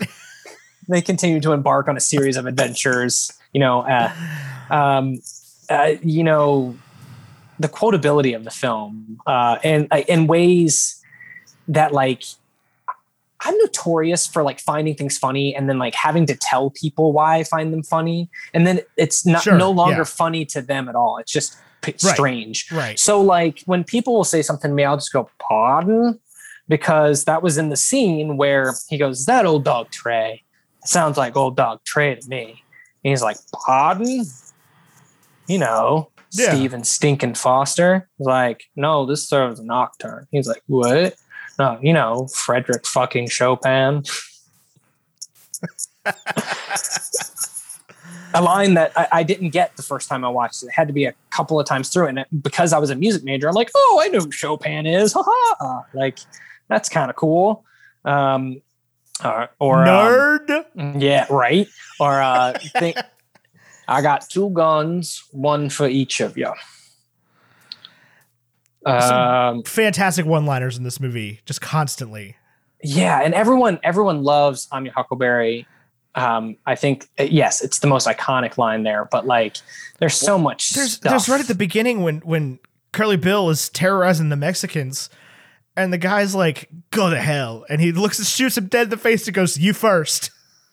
Oh yeah, and like what's cool is that I watched this on Amazon, and um, they even for, for most of it, probably minus like a couple of lines in the the conversation in Latin between Ringo and Holliday in the middle of the film, they interpret everything. Like Yeah. the subtitles at the bottom, they show you every bit of the conversation. I rented So, this like, from Apple TV and it did the same thing. I, I think that like there were some things that were intentionally left untranslated they they because like some of the I- Spanish was intentionally untranslated because then they had the conversation about what the guy actually said. well that was on amazon the whole thing was was Yeah. translated for that um, if you go to imdb again if you go through the trivia they they will detail what they were speaking about in latin and then why it was significant Yeah, i forget why but there is there's some significance to it and why it was the conversation went the way it did um, oh man Well, I- but I also I also love sort of the strange qualities of the film. Like I love the strange lesson we learn about like empathy um, in the very beginning when when Wyatt Earp um, is you first see Wyatt Earp and he goes to confront the the guy handling the horse. Yeah. And he's smacking the horse around. He just takes the knot, smacks the guy with it. And he says, "Hurts, done it." He's like, "Now, now leave it and go about your business." You know, like what a strange lesson in empathy to learn like in the first like five minutes of a film like Right. oh wow like you're teaching us that you know horses have feelings too Yeah, it definitely tries to make some, and there's just some bizarre scenes too. I mean, the whole theater scene is crazy. They they are listening to Danse Macabre and watching the the play or whatever, and it turns out it's this woman the whole time, and like and he's like is just- super attracted to her even though she's underneath the lights that's shaded by like a bottle Yeah. of whiskey i was like look out for that part where the guy just looks silly in front of the light like okay i'm gonna do this give you a different color light again, that's a great uh, it's a great Holliday line when when she pulls the mask off and does her bow and. Uh, Wyatt's like, well, I'll be damned. And Wyatt, what does he say? Uh, He you may be uh, if you get lucky. Yeah.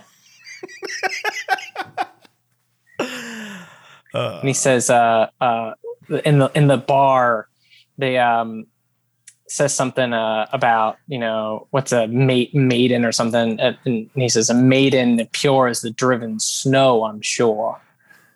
and Morgan Morgan. gets upset. And he's like, it's just doc style. Like, leave it. We all have that friend that puts something in a context in a way that's like kind of rude and a little bitchy, but just Right. like, ah, it's just their style. Like, leave them alone. Sure, sure. You go do something or you go stand there and bleed. I didn't know you was in town. Where are you going with that shotgun? He's gonna go confront the, the man, of course. Yeah.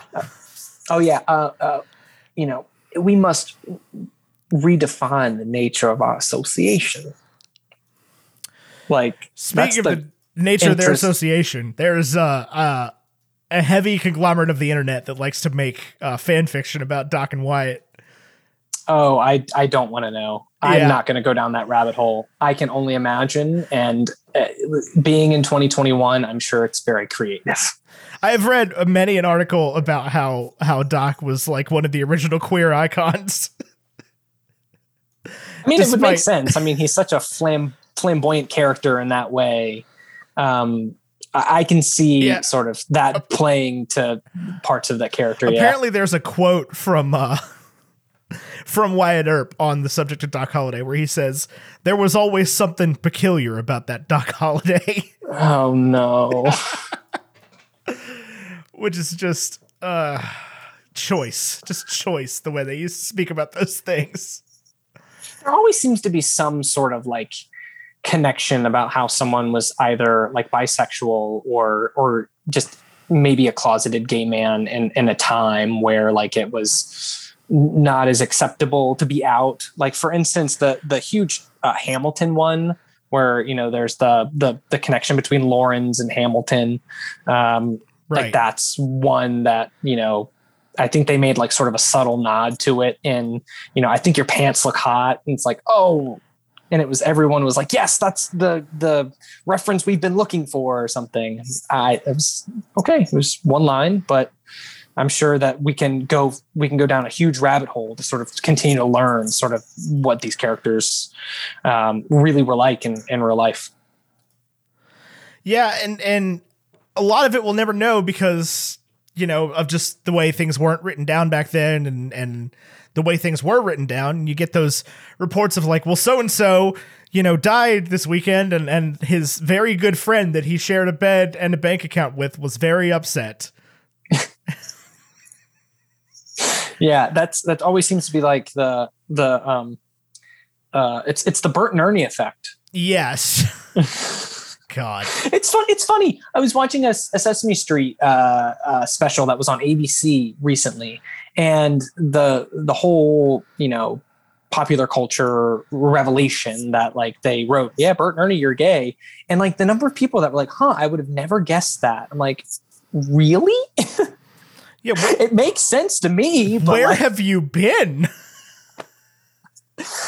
so like it's it's it doesn't surprise me when when revelations like this come out like you know when when people start to so chronicle people's history and they say oh by the way here's the stop at you know x point in history where they had uh, a love affair with x person uh, Right. and if that happens to be you know of someone of the same you know sex or gender um then whoa you know like that makes sense to me. Like i'm not i'm not at all like you know thinking that it was manufactured somewhere. Just it's it just the number of revelations to, that come up it's like oh okay well it makes more sense now.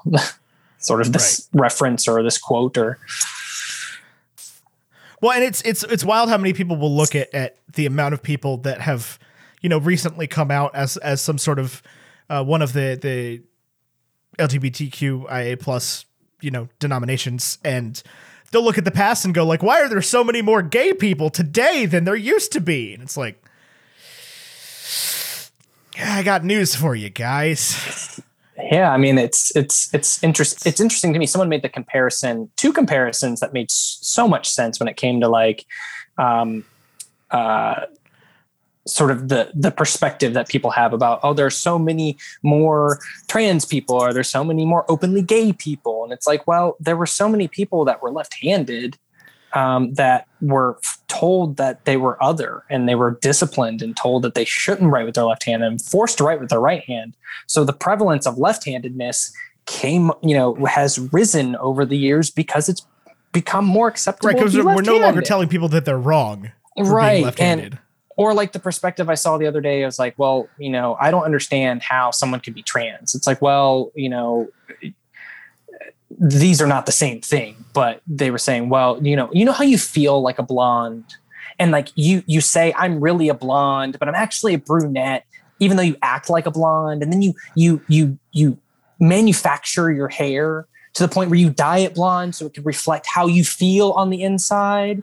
Like yeah you don't know what it's like to be trans even just a little bit yeah, it's I I read something like that, even though I know that the two are very drastically different. Um, you know, different circumstances for sure. Sure. Um, but when it comes to playing up like the empathy towards other people, um, you know, it, that that's what I I sort of I get from these these film experiences from like the early '90s, even the early 2000s, where I was even rewatching episodes of House where they would say something and I'd look over and just with uh, like gaping, like my, my, my, my mouth, like jaw dropped. Like, did they really just say that? Um, Oh, things yeah. that were acceptable to say. Caitlin's even been watching Scrubs, 10 like the early years seasons ago. of Scrubs, and I'm just like, I'll be- I'd be watching it with her. I'm like, how this show didn't get canceled? I don't. I have no Yeah. idea. One, one, I love watching Major League, but there are things that they say in Oh, Major man. League where I'm like, oh my gosh, I can't, I, I, I feel almost embarrassed to watch this movie. Um, but I, I just, I chalk it up to like, well, that was the time. But then I also like have to accept and recognize, well, that's not exactly something that's nice to say or was or acceptable to say. Um, it's really interesting um, the conversations we're having about some of these films. But when I when I see a film like this, you know, you know, there's there's Virgil and the women. They didn't say, oh, there's Virgil and, and their wives or Virgil and Mattie, and they didn't list them off. They just lumped them all together and said, there's Virgil and the women. Uh, good God. I Like- mean, there, there's this compared to most westerns, especially earlier ones. This movie's pretty freaking PC.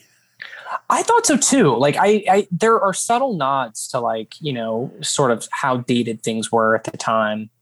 Um, Sure. you know, with um Sheriff Behan talking about how he sits on the um uh he's the the chair of the anti-Chinese league. Yeah, Um, and that like not a single person of color can be found in this film until like the OK Corral scene, where like you see some, uh, I, I would say uh, Asian um, uh, uh, folks of like Asian uh, descent that are Right. like there because they are, you know, uh, were working on railroads or whatever circumstance was happening in the West at the time. But like, you, you definitely don't watch this movie for like a its social justice message no, or uh, inclusivity or any of that stuff. Like it's not one of those sort of doesn't have any of any of those notes whatsoever. Um, and it's certainly No. dated in some ways. But you're right. Like I, I but it also doesn't villainize any groups that way. Like they're not, you know, it's not the the old school western of the past where like, you know, the the the band of of enemies are Mexican or Native American or Asian or whatever. You know, it's Right. just other white people. and it's not even and it's not even the Civil War aspect too, where we're No, fighting over this nothing. It's political well reason. Civil War. Yeah, it's not even this political reason. It's it's a it's a we're we are fighting over basically Over money, literally over money. money, and money Yeah. and authority. Um, you know, because if your authority goes unchecked, you're suddenly the power broker of this entire you know town. I mean, that's what even what the what was said earlier in the film. Um, you know, uh, you know, Behan, he ain't no law. The only real law around here are the cowboys. Right. When that's a constant constant theme uh especially in Star Wars. Um but yeah, across across westerns where just like the law can't do anything. It's up to these these vigilantes to stop the other vigilantes. and I, I it's I, I feel like what we've continued to do what, what we're seeing now what i really love is are these conversations of like how, how they're complicated how they're it's not just one side against the other. It could be you know one side uh, like uh, there's no sides really. It's one person two persons three persons four persons where it's a conflict that sort of has a chain effect and there's no real good or bad people. Um, like take for instance like captain america civil war. Like sure there are two sides but like th- they're all influenced by drastically different circumstances in a way that like you know you you really can empathize or sympathize or empathize with with both sides and see where the conflict arose. But they're characters that you all know and love and you've it, you've invested time in. And I, i'm really enjoying some of these stories where it's not necessarily clear cut, like who was right and who was wrong, or there's not a right and a wrong. I mean, don't get me wrong. Like I, I, I, I do like the fact that in Star Wars we have a clear enemy, and we have a clear hero. But you know, it, it- nothing makes you think more uh, about um, about the roles of the Jedi uh, until you get to the Mandalorian, where the Mandalorian says, you know, you know, I'm supposed to side with, uh, you know, medieval sorcerers that um, you know threaten my people's existence. Like it's that's pretty cool to sort of go into a gray area and to, to continue to sort of um and in fact that gray area did exist like apparently there are conflicting um accounts of just how likable Wyatt Earp was and Wyatt Earp defends his honor throughout his life and his wife did afterwards but like we don't go into that gray area in these movies like this we stick to the the, the script when it comes to who's the bad guy and who's not No, absolutely. Um, and and and that's the thing is uh, that's why I love some of these Western stories and why I love movies like Butch Cassidy, right? And and any of the Jesse James stories, any of the Billy the Kid stories, is that these there is no you know you know, you know there's no cops, right? It's not Law and Order. It's just some bastardized version of law that's being carried out by people with no authority against people with no authority you know, it's all about implied authority, and it's just fascinating to me constantly that that like th- these are the great stories. That like, you know, it doesn't have to be about the sheriff, about the marshal. It gets to be about just these guys who are just guys. Yeah, I mean, and at one point in the in the scene, you know, the cowboys make themselves very clear. They're they're getting Ike out of prison. He says, "Wearing a badge don't make you right." I feel like that, like, that's true regardless of, um, uh, of like the the movie you're watching. You know, and we we see that time and time again. I mean, like. Chicago PD, Law and Order. I mean, there are so many different cop shows where, like, um, you know just because you have a badge doesn't mean the actions that you um, you know that you carry out are Right. necessarily the right thing to do. Um, so um, whether that's accepted by people or not is you know that's the big question. I'm not here to litigate that. Um, but um, you know like it's it's fascinating to see out in the wild west. Although i wouldn't I wouldn't see, um, I wouldn't say that too loud because coming next summer will be like Dick Wolf um, creating, you know, Law and Order, you know, eh, Westward Expansion or whatever it'll be called, and it'll be about like the the sheriffs of the Old West, and it'll be featured on NBC right after Law and Order Sure. SVU. So you better you better watch out. Don't say it too loud. I mean, the networks are always going to make shows that I don't care for, right? Like that, that are maybe good, maybe not. They're going to continue to do that forever. It's gonna run. It's gonna run two seasons, and we're gonna find out that Elliot Stabler's great great great great grandfather was a sheriff in California, and Right. that's you know what it what. Uh, And they're going to have Rob Lowe in it somehow. Yeah, and that's what inspired him to become a cop. And they'll get Rob Lowe to show up at the Super Bowl wearing an NFL hat to promote it. Yeah, yeah. Like Although nothing is, 911 Lone Star. Although that does that does well. Actually, my mom watches that show, and she absolutely loves Nine One One Lone Star. I'm or not- sure. uh, she loves it, and she loves the original Nine One One. And in fact, they're not terrible like shows. They're no, actually I'm sure actually they're not. they're fa- they're fairly entertaining. Um, I you know the the the stuff that's on now. I just don't have Uh, time for fairly entertaining anymore, is the thing. Like, if I'm going to sit down and watch a TV show, I need it to be 100%, right? Like, I need it to be The Falcon the Winter Soldier, season one, episode four, constantly. Oh, it got me at five. Five was when I was like, oh, I get it now. I get it now. Yeah. Yeah, what, whichever one. Like, I need it to be Mandalorian season two, episode 10, episode eight, the finale. Uh, yeah. Yeah, the Constantly. like, it has to be 100%, or I'm not, I don't have time. I have so many other things to. James, I've read 72 books this year. I the fact that you can read one book and not based on your own skill level. I mean, just in general, like me having to think about sitting down and reading a book. I I I've gotten into video games a lot recently. Yeah, um, same. although that's that's taken sort of a hiatus because um, I got stuck on MLB The Show 20, and so now Okay. I'm like I'm just playing a lot of baseball for like no Oh, that's that's all I've been doing this year is listening to audiobooks and playing sports games. Yeah, I've I just been bought playing. MLB The Show 21 yesterday because my Xbox finally came in. I got the new Xbox Oh, Series good for you. Good for you. Yeah, I got Um, the PS4. This is my first console in like a decade. So I got it in September and I was like, you know what? I'm just going to catch up on all these games I missed, all these stories. And frankly, like that's what I'm enjoying so much more about these games is that the stories are just top notch. Yeah. I've played uh, Marvel's the, uh, the Spider-Man. I've played uh, the sequel, the Miles Morales. Oh, dude, the, the they're fantastic. Uh, well, the first one blew me out, out, out of the water, and that was one of the first games I played. So like, I, I couldn't believe it. But like God of War, um, uh, oh man, the Avengers game, the Avengers game, while not the best game as far as like gameplay and such, I love the story. I'm like a huge Oh, dude, Khan fan. you don't have to defend why you like a video game to me. Just go for it. Yeah, I, I, um, I I bought a new Xbox so I could play the newest versions of the sports games. Like I don't give a crap. Like I do whatever I want. Oh, I've, I've been stuck on MLB The Show 20, and um, I will say this: uh, as far I've, I've I've played 21 for one night, and 20 is way better. Just leave it. oh, okay, okay. I'll tell you if that changes, but like so far, uh, 21 kind of sucks. Well, the only thing I miss is the updated rosters because I'm playing like I'm playing as a team, and I'm like, wait a minute, that player doesn't play there anymore. It's like, oh, he played there.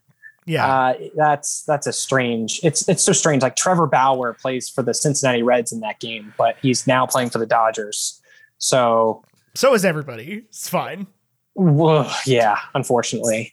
Um, but no, I mean, I've got the Final Fantasy remake that I'm trying to play soon. Oh, I played The Last of Us, which I can't wait for to come out on HBO. I'm like, yeah, that I'm should be like really good. I'm really into. Uh, well, first off, I got really tired of playing pandemic-induced like apocalypse games because it was sort of, um, you know, in the middle of a pandemic.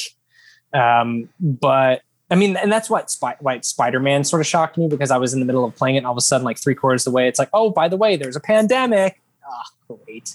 I'm just reminded constantly of the the circumstances that we're in. Yeah, Um, but I mean, some of these games, God of War was really fascinating.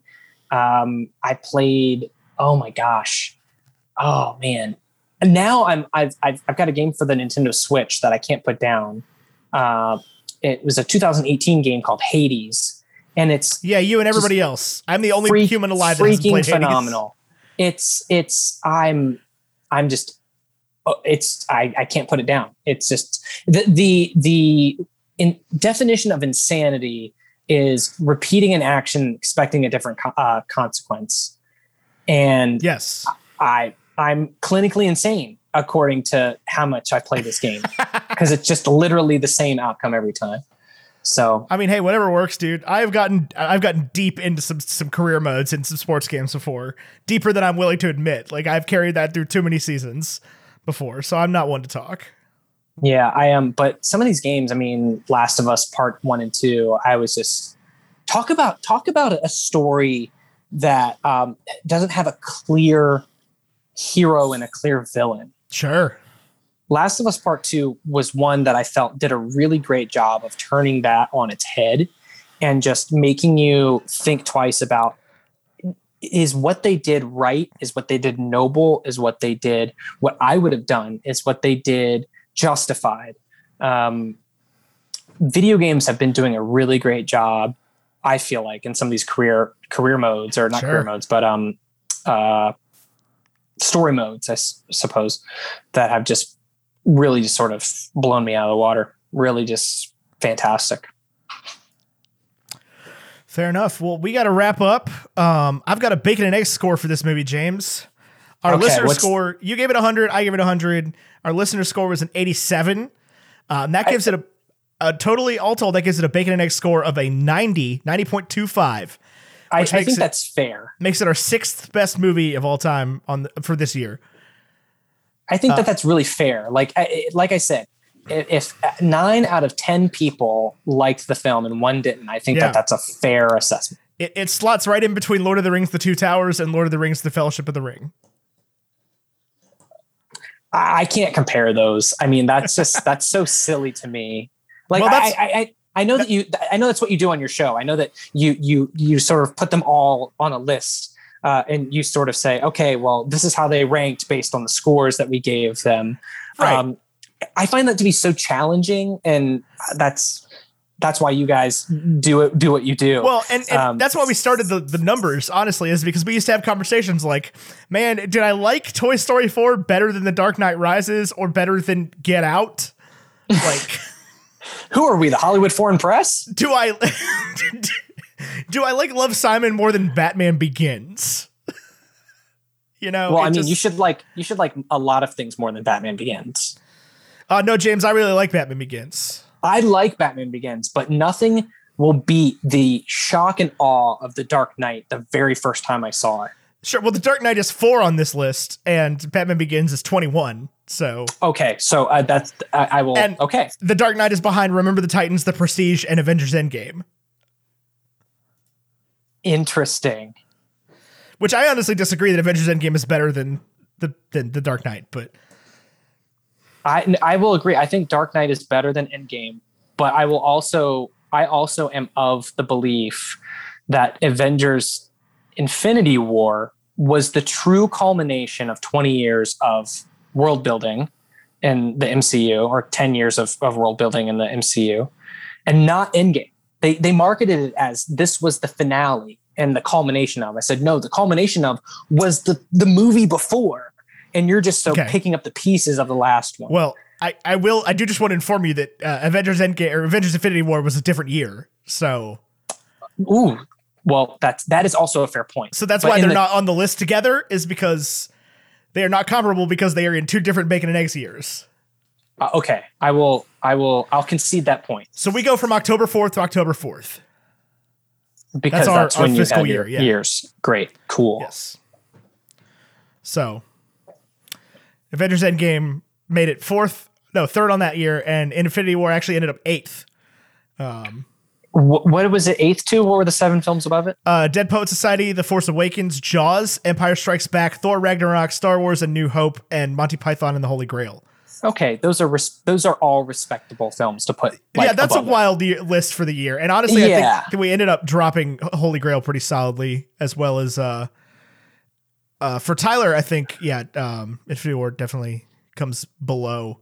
I mean, above Thor Ragnarok now, but I really liked Thor Ragnarok when I saw it, so that definitely boosted it for me. Like that was that was what really reinvigorated me to the to the MCU. Yeah, it was. It it brought a, a really fresh perspective that I think was needed. And now that we get a second Taika Waititi film, oh, I saw Jojo Rabbit too. What a Oh, strange fantastic movie! film! Fantastic a- movie. It was fantastic, but it was strange. Yeah, I mean, I wouldn't watch any of his other movies if you thought that was strange. I mean, no, you, you have to know what you're going to get, and I I, I wasn't going. I would avoid it, like what we do in the shadows if you thought that was strange. no, I just thought it was I just thought it was hilarious that he played Hitler Yeah. and that it was acceptable for him to do so. like, oh my gosh. I mean, at no point is Hitler glorified in that movie. No, you're absolutely right. Yeah. No, I I it was just I I I watched it upon recommendation. That's, That, that, I don't think I would have watched it by myself. It's one of my all-time favorite Sam Rockwell roles. Honestly, he was so good in that movie. I can't get over Sam Rock, Rockwell in um uh Green Mile. I I'm he he played such a terrible character there that I I can't seem to look at Sam Rockwell and think of him the same way. Oh man, Sam Rockwell's one of my favorites. Oh. It's like when Jason Bateman played in Juno.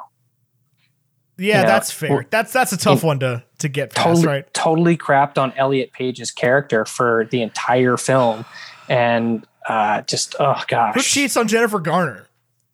Yeah. Who are you, Ben Affleck? I mean, Yeah, come on. for real. Ben Affleck and Jennifer Lopez are together and buying a house in Montana I at I this moment. just- I just could I saw it on Facebook and I was like, wait, like Benifer is back? Like when did this happen? Like I Yep, didn't even realize that I didn't realize that uh, Alex Rodriguez and J Lo had broken up. I knew that they were like on a rocky patch. They Yeah. hadn't actually broken up.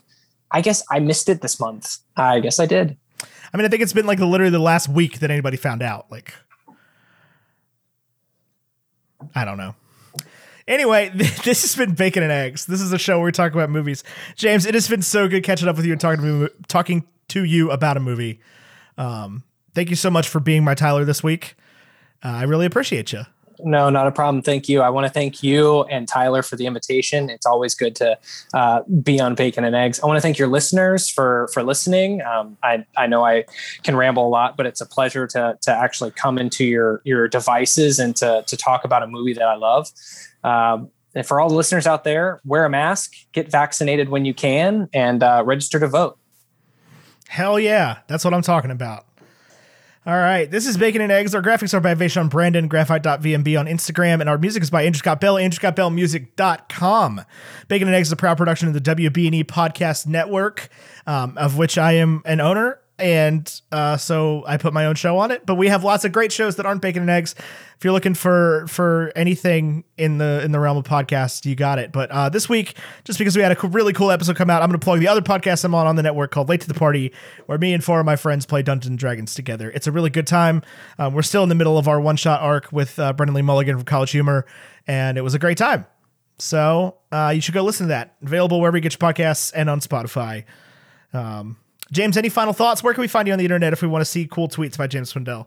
Um, I don't tweet very often, but I do like to retweet. But if you would like to find me on Twitter, I'm at Jim J I M Swindell S W I N D E L L. I'm also on Instagram at at at Jim Swindell because uh, j- just just Jim Swindell was taken on Instagram. And even though I reported him for spam or something to try to get him kicked off, he wasn't actually kicked off. So I am at at at Jim Swindell there. Perfect. Uh, I'm also on the PlayStation Network, Jim Swindell, if you want, or if you want to send me money, you can send me money on Venmo at Jim Swindell. So yeah, find find Jim on the PSN and, and trash his games. It's great. please, it's good please don't, unless we want to play Apex. I'm terrible. Fair enough. Well, all right. Uh, I've been Ethan Etchell. He's been James Swindell. On behalf of Tyler Carlin, this has been Bacon and Eggs. And until next time, arrivederci. Adios. There you go. There you go. Bye, Aloha. video. It's been great.